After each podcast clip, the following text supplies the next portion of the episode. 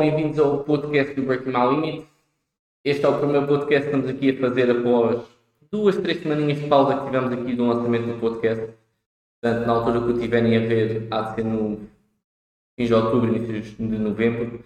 Hoje o grande tema, só estou aqui eu e o Henrique por enquanto. Há a possibilidade de aparecer outra vez como num dos podcasts anteriores, um intruso a meio. Hoje vamos falar um bocadinho sobre os hidratos. A nossa ideia é dar simplesmente um conhecimento geral, ok? Este é o para vos ajudar depois a entrar em podcasts mais à frente sobre diferentes dietas e um bocadinho como é que vocês podem hidratos no vosso dia a dia e terem a base para perceberem um bocadinho quando entrarmos a falar sobre dietas low carb ou a dieta ketogénica e um bocadinho porquê os hidratos variarem entre uma e a outra. Como é que estamos, Henrique? Esse fim de semana está bom ou foi um fim de semana duro? Tranquilaço, firme e forte, só estudando e trabalhando como sempre. Nós estamos aí na atividade, salvando o domingo aí no podcast.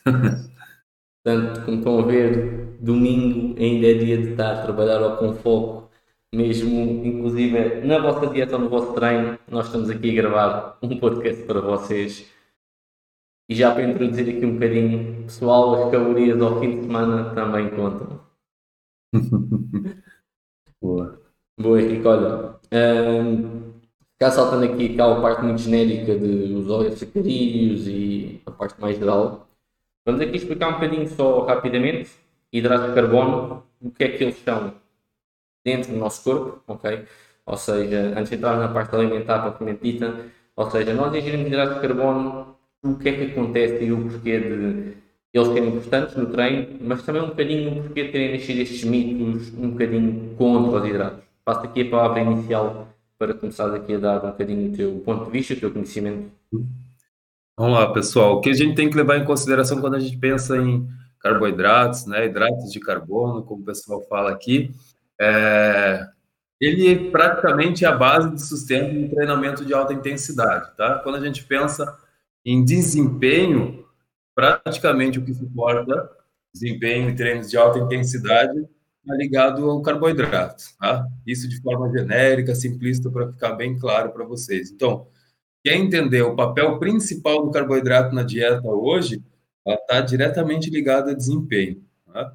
Então, onde são as fontes de carboidrato? Praticamente tudo que vem de extrato vegetal. Tá? Aí vocês vão encontrar o pão, o macarrão, algumas frutas, legumes, todas elas com uma diferenciação entre índice, carga glicêmica e a capacidade de elevar o carboidrato na corrente sanguínea, que é a glicose, tá? Quando a gente pensa em modo mais específico, a glicose é a degradação do carboidrato, é um monossacarídeo, né? Como o Antônio já tinha falado. A forma mais simples e é a forma que realmente é efetiva para a gente gerar energia é um monossacarídeo glicose, tá? Vai gerar o ATP, adenosina trifosfato, todo aquele processo que vocês conhecem muito bem. Tá? Então, quando pensamos em desempenho, a primeira coisa que vocês têm que entender é tem que ter carboidratos, tá? Isso é claro, por mais que tenha defensores de dieta cetogênica, low carb, a gente sabe que é insustentável manter treino a longo prazo e desempenho com baixa ingesta de carboidrato, tá bom? Tranquilo? Quer comentar alguma coisa, Dani? Acho que ficaste em coisas já importantes, e, mas vou aqui aproveitar um bocadinho a tua deixa para também fazer aqui uma pequena parte de introdução. Uh, já muito entraste aqui um bocadinho no tópico mais específico que é ao contrário de um bocadinho das proteínas e de, das gorduras, apesar de não ter feito aqui um episódio sobre gorduras, uh, os hidratos de carbono teoricamente não são essenciais vocês consumirem. Quando eu digo não são essenciais, quer dizer que nós conseguimos produzir glicogênio e energia a partir de outras fontes que o nosso corpo tem. Okay? Atenção, os hidratos de carbono no seu consumo maioritariamente vêm como uma fonte útil de energia e nós conseguimos produzir isto dentro do nosso corpo, ok? Qual, isso é um bocadinho daí que vem algumas das teorias de qual os hidratos de carbono não são essenciais, como parecem ser. Desvantagens disto é a matéria tem que se formar de matéria, não nasce pura e simplesmente, e se não temos glicogênio, tanto a nível muscular como a nível hepático, como o pequeno glicogênio que temos na corrente sanguínea, também está lá presente, hum, vai ter que vir de algum lado. E das duas, uma, ou vem da gordura, que é o que as pessoas gostam, acham muito bonito, que é daí que vem tudo, mas muitas vezes não vem só daí, vem da parte proteína, quando digo proteína, parte muscular, o que pode levar à degradação de uma musculatura que vocês também têm. Daí um bocadinho a tal história de atenção aos hidratos nas dietas quando estão em déficit calórico, altos consumos de proteína, vem daí. O que quero deixar claro é os hidratos de carbono são uma fonte importante de energia. Vocês conseguem obter isso de outras fontes, mas como em tudo, pode vir a trazer desvantagens aqui o Henrique apresentou rapidamente, e daí sendo importante conjugarem isto e não demonizar os hidratos consoante. Eu não quero falar em teorias, vamos dizer, em abordagem em termos de alimentação, eh, porque elas não deixam de ser abordadas. Ok? Henrique, aqui passando aqui para. Assim, eu concordo com o Antônio nessa questão mesmo, a gente tem que entender que há uma vamos dizer assim, uma, um fanatismo, uma religião, às vezes, que foge do que é um pouco da ciência, né? Que quando a gente pensa em a extrapolação das vias metabólicas. Como o Antônio falou, praticamente a gente consegue, tudo vira glicose, né? A gente vai entender. Proteína vira glicose? Vira. Né? A gente consegue transformar proteína em glicose, a gente consegue transformar gordura em glicose, a gente transforma carboidrato em glicose através da gliconeogênese, né? é o processo de quebra de alimentos que não são derivados de carboidrato. Então, a gente gera glicose através da gordura lá na quebra do triacilglicerol. O glicerol vai para o fígado e é sintetizado glicose para sustentar tecidos nobres como o cérebro, que precisa de glicose. A gente consegue, através da alanina, da proteína, quebrar e transformar em glicose. Tá? A questão é, e as pessoas defendem, ah, eu posso usar outros substratos que não sejam carboidratos para gerar glicose. Eu posso ir para o porto em uma linha reta, mas eu também posso ir para o porto dando a volta ao mundo ao contrário, né? Os dois caminhos eu vou chegar ao mesmo lugar. A questão é que um vai demorar muito mais. O processo bioenergético para você transformar proteína e gordura em glicose é muito mais demorado do que você sustentar a base de carboidrato de forma de um amido mais simples. Então é isso que a gente tem que cuidar. Não definir que é, é a melhor estratégia, né? Porque há estratégias que é interessante você baixar o carboidrato, há situações de doenças como epilepsia, que a dieta mais baixa em carboidrato é benéfica. Há pessoas que têm uma insensibilidade à insulina, têm uma resistência periférica à insulina. Você consegue sensibilizar essa pessoa com a baixa ingestão de carboidrato em uma fase, então é uma estratégia. Mas quando a gente pensa em desempenho, e aí eu acho que é o foco da nossa conversa, né, que vocês querem saber como potencializar o treino, como melhorar o treino, o carboidrato é fundamental. Tá? Não há estudos hoje que evidenciem que você consegue manter a longo prazo o desempenho com dietas de baixo carboidrato. Isso é claro, tá já cravado na literatura, tá? Então, Há formas de fazer estruturação dietética, há fases em que é interessante, tá? A gente tem que saber manipular isso a nosso favor.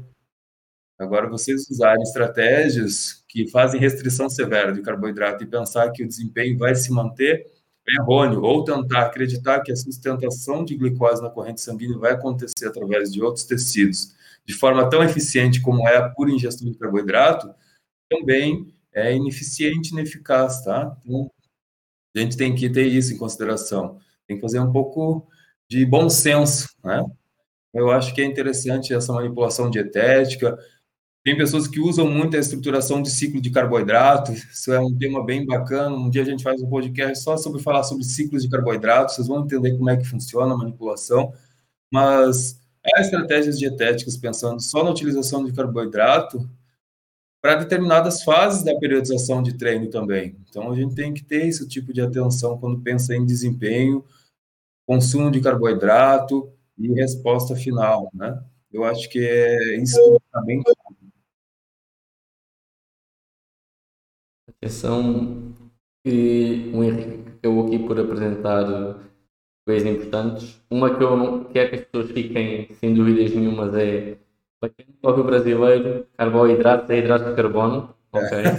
não se esqueçam. Só é uma coisa, não confundam. É uma coisa, se lerem ou ouvirem é a mesma coisa. Uh, mas pronto, acho que aqui de introdução que nós mostramos é, que demos aqui a entender é a principal razão dos hidratos de carbono na nossa alimentação é fonte de energia, vamos dizer, mais rápida para fornecer atividade do dia a dia, exercício, ok, é daí que vem a sua importância. E um bocadinho daí também a ideia deles aparecerem tanto às vezes no refeições pré-treino, pós-treino, vem um bocadinho disso, fonte de energia, quer seja para a parte de performance, quer seja para a parte de recuperação. Pronto. Tópico então aqui muito importante.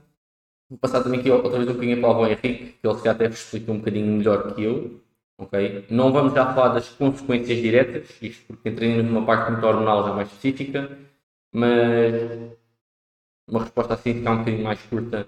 Henrique, será que os hidratos de carbono são assim tão maus como as pessoas fazem fazer? Ou seja, há uma consequência negativa se os comermos uh, de uma forma, não vamos falar das dietas low ou high carb, mas vamos dizer que dentro de uma dieta de manutenção, onde é déficit calórico ligeiro, eles são assim tão maus como fazem parecer. Há alguma consequência uh, em termos de, do impacto de um glicogênio, vamos dizer desta forma, constante dentro do nosso corpo? Assim, se a gente for pensar, vamos lá, dieta normocalórica, né? Não está em superávit calórico, ou seja, ele não está com excedente acima do que é a taxa metabólica basal e o gasto energético total. Está comendo realmente para manutenção. Não há uh, na literatura algo que mostre que se você tiver uma ingesta de carboidrato adequada, que não extrapole as suas necessidades diárias, que ela vai te levar a uma alteração metabólica endócrina ou uma questão de alguma patologia hormonal ou uma doença inflamatória, é como algumas pessoas dizem que ah, os carboidratos são os causadores das doenças autoimunes, né? Esse tipo de coisa. A não ser que você já tenha uma predisposição genética, a não ser que você esteja já em um estado inflamatório, vamos dizer, um obeso, alguém com uma alteração metabólica já acentuada, um diabetes tipo 2, essas pessoas vão ser sensíveis a qualquer alteração no consumo exagerado de carboidrato, principalmente os carboidratos refinados, tá? Então, tirando pessoas que não estão em um quadro sensível realmente, já ingesta de alta de carboidrato, não há nada que vá prejudicar. Você pode comer pão, você pode comer macarrão, você pode comer pizza no final de semana. O que prejudica é o excedente e a exposição a longo prazo a alimentos de baixa biodisponibilidade nutricional, um valor pobre nutricional, né? E que alterem muito a resposta metabólica, endócrina, principalmente insulina, tá? A exposição exagerada a picos de insulina, grandes durante o dia, isso com longo prazo, junto com o excedente calórico, tá? E isso já tem estudos que mostram que se você der picos de insulina, mas não ser uh, extrapoladas calorias diárias, não vai alterar. Até porque proteína também gera pico de insulina. Tá? Tem algumas pessoas que defendem a dieta low carb, ah, porque o carboidrato aumenta picos de insulina e isso leva a uma resistência periférica à insulina. A leucina é um aminoácido proteico e ela libera muito mais insulina do que alguns carboidratos, tá? Tem um estudo famoso, se eu não me engano, da equipe do Stuart Phillips, onde eles analisam o consumo de carboidrato simples, que seria o pão, versus whey protein. E o whey protein aumentou muito mais a liberação de insulina comparado com o pão. Então, já bota em terra os defensores da dieta low carb dizendo que o mal é a liberação de insulina, porque proteína também libera insulina. E gordura também libera insulina, tá? A questão é a discrepância de liberação é menor, mas a proteína, em algumas situações, libera mais insulina do que um carboidrato. Então, tem muita coisa que dentro da fisiologia e bioquímica a gente vê que extrapola a realidade que é falada nas, nas redes sociais, na internet. A gente fala que é fisiologia de boteco. Né? Tem que cuidar. Um, alguns defensores usam vieses de informação que não correspondem com a realidade. Tá? Você pode comer o teu pãozinho lá na padaria portuguesa tranquilo, não é isso que vai te arrebentar. Tá? A questão é, você não pode comer o teu pãozinho lá na padaria portuguesa oito vezes no dia. Né? Aí a gente começa a entrar em um problema sério. Mas tirando isso, não há problema algum com a ingesta de carboidrato.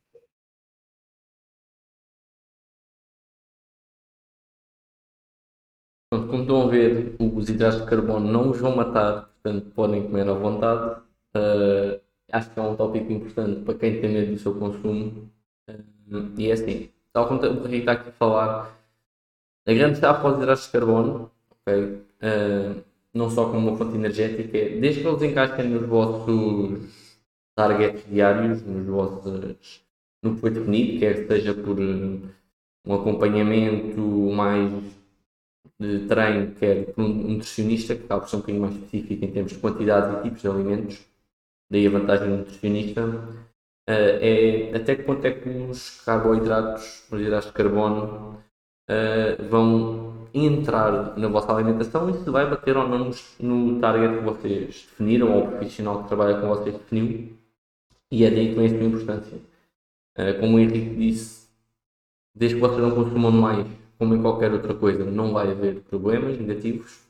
Uh, obviamente que o consumo em quantidades menores pode trazer, uh, não vamos dizer que é como morrer, mas pode trazer outras partes negativas em termos tanto na performance do treino, sensação de cansaço.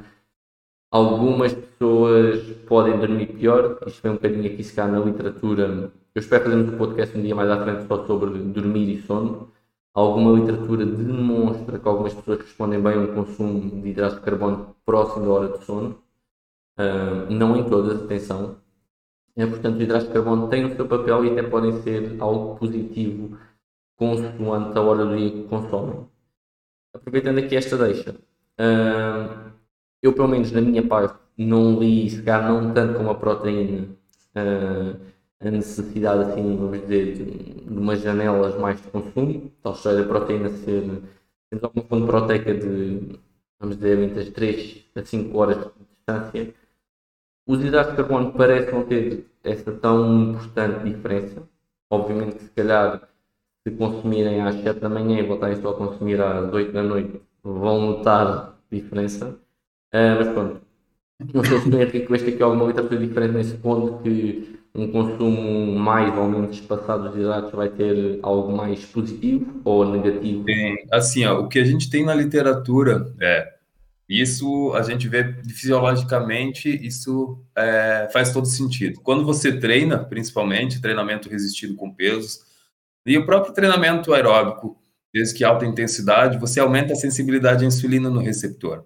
Né? Se você aumenta a sensibilidade dos receptores de insulina, você aumenta a captação e entrada de glicose para dentro da célula. Então a gente vê que pessoas que ingerem o carboidrato pós-treino têm mais vantagem na entrada e armazenamento de glicose para ser armazenado em forma de glicogênio muscular, tanto hepático, né, tanto no, no, no, fígado, tanto no músculo. Ou seja, você vai aumentar os estoques de glicogênio muscular e hepático com muito mais eficiência pós-treino pela melhora da sensibilidade à insulina causada pelo exercício físico. Então, se você pensa em treinos, uh, pessoas que fazem treino bidiário, essas pessoas têm mais vantagem na utilização de carboidrato logo na saída do treino, tá? principalmente a mesclagem de carboidratos, uh, glicose e frutose, principalmente, porque eles usam transportadores internos diferenciados, então não há uma saturação celular tão rápida você consegue aumentar o nível de glicogênio para o próximo treino, né? Porque o melhor pré-treino que existe é o carboidrato. Então, um atleta do, do judo, como é o caso do Antônio, que acompanha o pessoal, se ele faz dois treinos, faz um treino de manhã e ele usa muito glicogênio, é um treino de alta intensidade, ele sair pós-treino e fazer uma utilização de uma peça de fruta, um suco de fruta com uma maltodextrina, dextrose, esse cara otimiza a recuperação de glicogênio muscular e hepático para sustentar o treino que ele vai fazer final de tarde, muito mais efetivamente do que se ele deixasse para comer uma quantidade maior de carboidrato ali por meio-dia, sendo que ele terminou o treino às nove da manhã. Né? Então, se ele pegar uma primeira janela ali de uma hora, uma hora e pouco, a literatura mostra que a eficiência de armazenamento de glicogênio é melhor. Né? Então, a gente tem até essa relação. pós-treino, pré-treino, intra-treino e a sensibilização do armazenamento do carboidrato para desempenho. Tá? Então, é, uma, é assim, é um tópico que dá para a gente sentar e conversar em outro podcast também. Né? Mas só para vocês terem uma ideia, existe sim essa relação entre time de utilização de carboidrato e a diferenciação do carboidrato que você vai utilizar. Tá? Então, fica aqui só para vocês darem uma pesquisada mais a fundo, até a gente montar um podcast sobre isso. Como vem aqui mais uma vez esta variação às vezes do tempo de consumo, também se inclui muito no vosso contexto. O Henrique deu aqui um bom exemplo. Eu na altura não pensei na altura de fazermos aqui o podcast que é pessoal que treina duas vezes por dia. Isto pode ser um treino concorrente comum de cardio numa hora X e musculação noutros, ou pessoas que fazem uma prática desportiva comum, que têm outra modalidade e que também vão ao ginásio, é que os hidratos de carbono pós-treino pode ter um peso relativamente importante, uh, não só na parte de exposição do estoque uh, de glicogênio, uh, para manter a performance no treino seguinte e recuperarem mais rapidamente do treino anterior. Uh, acho que isto aqui foi um ponto realmente importante. Já fizemos aqui um episódio sobre refeedings e cheat meal. Uh, aconselho a verem um bocadinho, porque toca aqui alguns temas que relacionados com os hidratos de carbono. Uh, mas podemos estar aqui um toquezinho não só na parte dos refeeds, mas também numa metodologia que calhar não se tem visto tanto nos últimos tempos, uh, calhar mais na parte de corredores, que se chamam os fulling ou os loadings de carbs, uh, muito relacionado com um consumo significativamente superior de hidratos de carbono X horas antes do treino ou X horas antes de uma prova. E até que ponto é que isso acaba por ser uh, viável? Uh, tem um efeito significativo? Não tem? Uh, eu dou aqui já uma pequena introdução, visto que o Henrique tem esse caso feito sempre aqui ele, o trabalho mais difícil. antes de passar a palavra, já aqui um feedback que é muito relativamente a Há alguma literatura que demonstra que o consumo de hidratos de carbono, vamos dizer, 3, 4 horas, uma boa quantidade antes de um treino ou de uma prova, aumenta o tempo até se sentirem exaustos, especialmente em modalidades mais aeróbias. Uh, muitas das vezes o que acontece é que a quantidade de, vamos dizer, do loading ou do fluid que vocês fazem pode ter efeitos benéficos no treino em si, pode vir a ter uma consequência que é onde é que vocês vão ter mais hidratos de carbono no resto do vosso dia, de modo das duas uma, estão em déficit calórico e arriscam-se a ficar num patamar de manutenção ou num excedente calórico, ou já falamos aqui um bocadinho disso em outros podcasts, mas tudo, um excedente calórico não quer dizer que vocês comam este mundo e o outro. A ideia é maximizar o ganho do músculo e não maximizar o ganho de gordura, ok? Isto não é o não é o concurso para ver quem é, que é o próximo big show do wrestling. A ideia é ajudar-vos aqui a terem um ganho muscular mais rápido e é um bocadinho às vezes a parte negativa dos loadings e dos pullings. Eu falo de uma perspectiva um bocadinho mais de quem dá a preparação física a atletas de 10 km, meias maratonas e atletas de modalidades de combate isto é um bocadinho o meu background, se calhar, em termos de uma aplicação mais prática deste conteúdo. Uh, o Henrique tem um background um bocadinho diferente, pode ter uma metodologia diferente a aplicar e até um ponto de vista mais positivo, barra negativo. Vou passar então aqui a palavra sobre este tal processo dos tais loadings, há quem chama fooling, em termos de hidratos de carbono. Cara, eu vejo muito a utilização dos, dos refeeds e a utilização de estratégias de carboidratos dentro uh, de determinadas modalidades, né? Uh, a questão é que também é muito individual. A gente tem que pensar que há pessoas que têm uma metabolização e esvaziamento gástrico diferenciado. Então, tem pessoas que conseguem otimizar a entrada de carboidratos intra-prova ou fazer um, a supercompensação de carboidrato antes das provas para manter, ou tem pessoas que treinam e conseguem treinar com baixa ingesta de carboidrato uh, antes de determinadas provas. Então, eu já peguei colegas que fazem triatlo e eles falam que não conseguem ter uma ingesta de carboidrato muito alta antes de entrar em provas. E ao contrário, já peguei gente que gosta de fazer refeed intraprova de carboidrato, nem que seja dextrose ou maldextrina, né? uh, e se sai muito bem. A questão é a responsividade de cada um, né? porque tem pessoas que são mais sensíveis aos, aos carboidratos, acabam tendo letargia, né? ficam mais sonolentos, perdem capacidade de desempenho. Em contrapartida, pessoas que ganham um estado de euforia e excitação quando consomem carboidrato.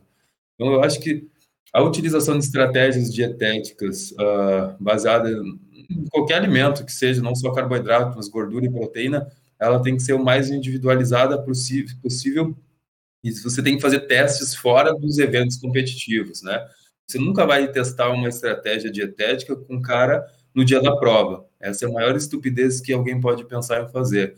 Você pode dar uma desbiose intestinal no cara, a pessoa pode ter uma diarreia, pode ter um, qualquer problema. Você está experimentando algo no meio da prova é irracional. Né? Então, você quer usar uma estratégia dietética uh, porque você viu que há determinadas uh, características de modalidades que tiram mais proveito, experimente fora de janelas treino, né? Uh, fora de janela de competição, use em treinos, e aí você vê a resposta do teu atleta, do teu aluno, e aí com isso você vai ser mais assertivo eu não acredito que esteja muito certo e errado. Né?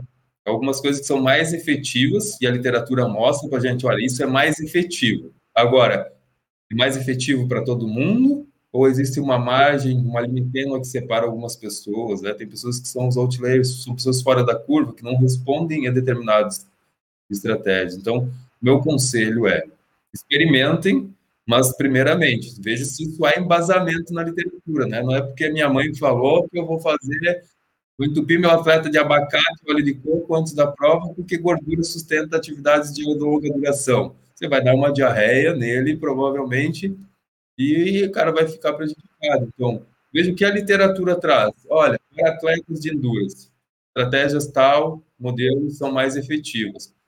Experimente com seu atleta, com seu aluno, fora de uma janela competitiva. Confirmado o que está na literatura, ótimo. Então você sabe que seu atleta responde bem a esse tipo de estratégia. Se não funcionou, você sabe que você não é sensível àquele protocolo, experimente outro. Isso é, isso é fazer ciência, né? Você usa o que tem na literatura e coloca em prática e vê. Se funcionar, ótimo. Se funcionar, experimente outra, e outra, e outra, e assim vai.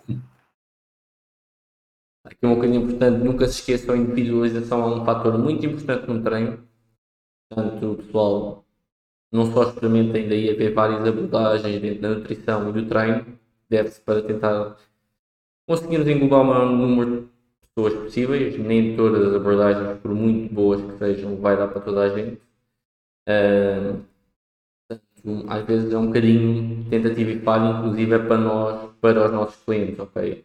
Isto nós, quando vocês fazem uma avaliação connosco ou com outro profissional, ele vai pegar um bocadinho no que sabe de experiência e no que leu, não quer dizer que vai logo voltar com vocês, daí ser preciso tempo.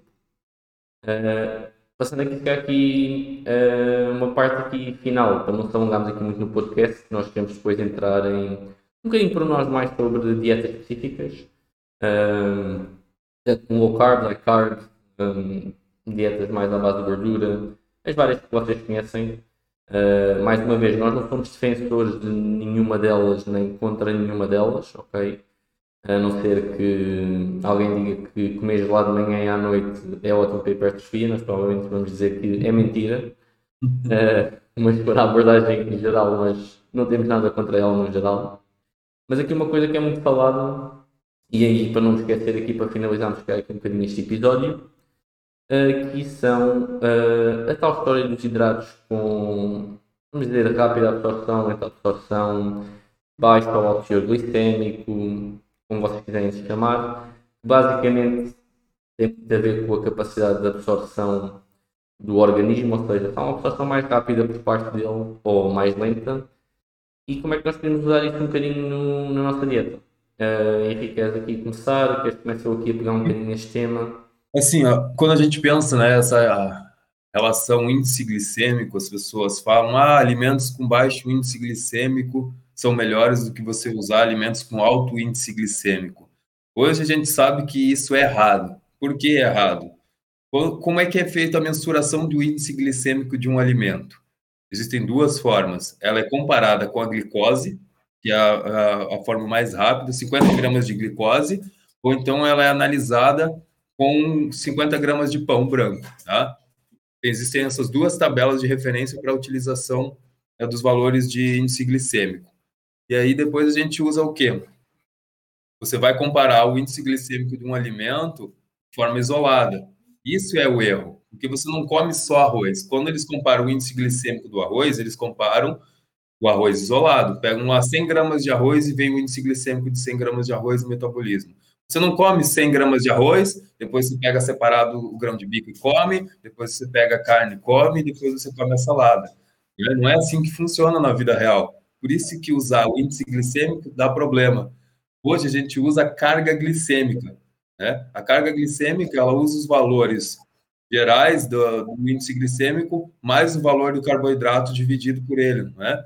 E aí você vai ter um valor positivo e aí você sabe realmente uh, se aquele alimento, o tempo que ele vai levar para digestão, questão de liberação de insulina e quanto ele vai gerar de glicose na corrente sanguínea, se aquilo pode prejudicar ou não, de certa forma, tá? Então, eu acho que a gente tem que ter em consideração isso. Não levem índice glicêmico como base de referência em pensar em estruturação de dieta ou dizer que um alimento é ruim porque tem um índice glicêmico alto. Isso é errado. Tá?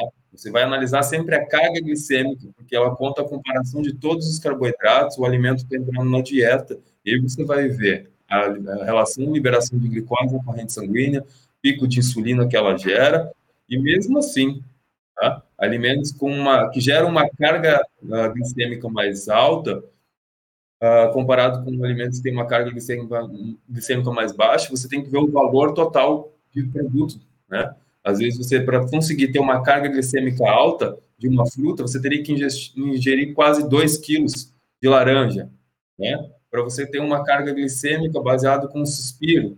Então, as pessoas falam, ah, a laranja tem uma carga glicêmica X. Tá, mas ela foi baseada em um volume muito grande. Então, a gente tem que levar isso em consideração também.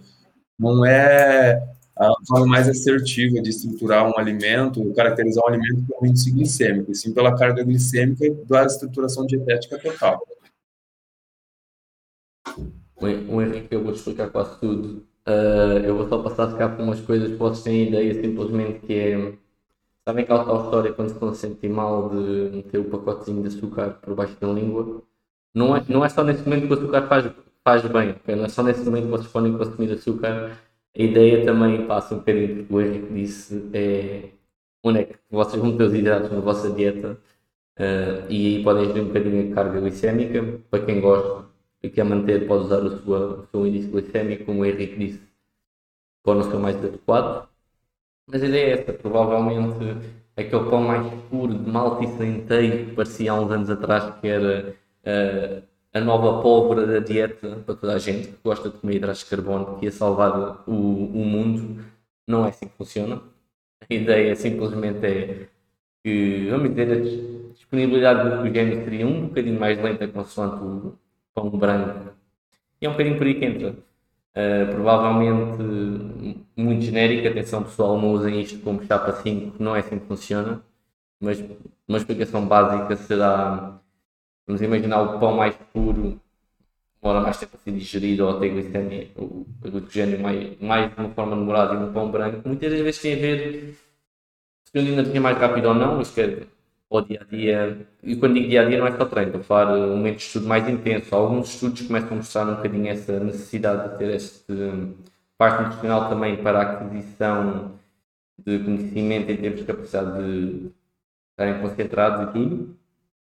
Uh, e é um bocadinho por aí que entra. Se caso precisarem de um, ter energia mais rapidamente, seja por que razão for, uh, vamos dizer, alimentos com índice cargas glicogénios mais altas, mais rápidas, está disponível, pode ser importante. Provavelmente, o vosso, como falamos na, no podcast do pré-treino, se a última refeição foi 4 ou 5 horas antes do treino, provavelmente os tais hidratos de carbono que demoram mais tempo a disponibilizar o glicogênio possam, possam, atenção à palavra possam, ser mais úteis no vosso caso e são estas pequenas estratégias que, uh, que vocês podem usar aqui um bocadinho na manipulação dos hidratos de carbono, uh, das quais nós vamos depois especificar dentro de dietas longo dos podcasts mais à frente. Uh, pronto, aqui para terminar, Henrique, não sei se queres acrescentar mais alguma coisa além de que pessoal, os hidratos não são nenhum demónio e pós ultra fãs de hidratos, os hidratos não salvam vidas, não são a pólvora, uh, portanto, há para os dois lados não sei se o Henrique quer aqui acrescentar mais alguma coisa importante. É, eu acho que é isso. A gente tem que só levar em consideração que, é, como a gente fala, é a curva de galos, né? Os extremos são deletérios, né? Pouco é ruim, excesso é ruim. A gente tem que entender só isso. Isso serve para os carboidratos, serve para a gordura, serve para a proteína, serve para as fibras, para os minerais, é, serve para tudo na vida, praticamente. Os excessos são deletérios. Tá? Eu vejo as pessoas falando, ah, mas eu emagreci com dieta low carb, funcionou muito bem para mim. Cara, mas é que você tirou boa parte do carboidrato e não agregou calorias a mais, né? Então, você simplesmente causou uma redução calórica baseado nos carboidratos. Se você equalizasse novamente as calorias aumentando gordura e proteína, provavelmente boa parte do processo não teria acontecido. Então, as pessoas que defendem uma estratégia dietética nem ao mesmo entendem realmente como aquilo funciona fisiologicamente, a parte bioquímica daquela estrutura dietética, tá? Então, é bom a gente ter isso em consideração, quem é da área, né? Quem é professor de educação física, quem é um nutricionista, eles têm que entender esses processos para desmistificar um pouco esses erros, que isso é, é aceitável de uma pessoa leiga, né? Mas quando eu vejo educador físico falando, ah, porque a dieta low carb vai salvar a vida, eu quase choro por dentro, né? Porque eu fico pensando o que, que aconteceu nas instituições de educação e formação, né? Alguma coisa se perdeu, porque esse pessoal não está estudando o suficiente. Então, não seja esse tipo de pessoa. Se você quer defender uma ideia, uma teoria, estudem, aprofundem conhecimento e busquem os dois lados, os que defendem e os que não defendem. E aí você começa a ser mais argumentativo. Né? Então, use carboidrato, não tem problema usar carboidrato. O, estude as janelas, que é a otimização de carboidrato, que essa é a magia do negócio, não é simplesmente comer por comer. Tá? Se você souber colocar ela nos momentos certos, em fases de treinamento certo, você consegue extrapolar ainda mais os resultados. Né? Mais uma vez, pessoal, tem aqui muita informação para poderem ver. Estamos aqui só simplesmente neste podcast a abrir um bocadinho as portas. Quem nos ouve não é da área, tem aqui uma ideia que os hidratos não são a pólvora para terem os resultados todos, nem são demónio, para a razão que vocês não conseguem perder peso. Para quem é da nossa área, simplesmente aqui abrir portas para que possam explorar um bocadinho mais a história dos hidratos. Ok, há muita literatura por aí, e leiam, investiguem, vejam se há uma racionalidade por trás, não é chapa assim o, o abstract e as conclusões. Há todo um raciocínio por trás daquela informação toda. Mais uma vez, não se esqueçam de subscrever ao canal, estejam atentos a todos os lançamentos que nós vamos fazendo aqui, tanto no canal como na nossa página do Instagram. Se tiverem dúvidas, querem um tema específico a gente fale, tanto nos nossos posts como no podcast, estejam à vontade. Tiverem algo, algo contra o que a gente diz, estamos abertos a ouvir novas opiniões e a debater ideias. É assim que nós e vocês aprendem. Não tenham medo, nós não vamos a mal, nem vocês devem levar a mal. Um, e o Henrique foi um prazer, ok? Pessoal, podem comer arroz, comprar arroz e massa para casa, não há problema, não vão morrer, força, podem ter isso na vossa lista de compras uh, independentemente da dieta que vocês gostem ou não. E Henrique, até à próxima, ok? Aproveita aí o domingo e carga aí pessoal, ok? Bom, bons treinos e boa alimentação.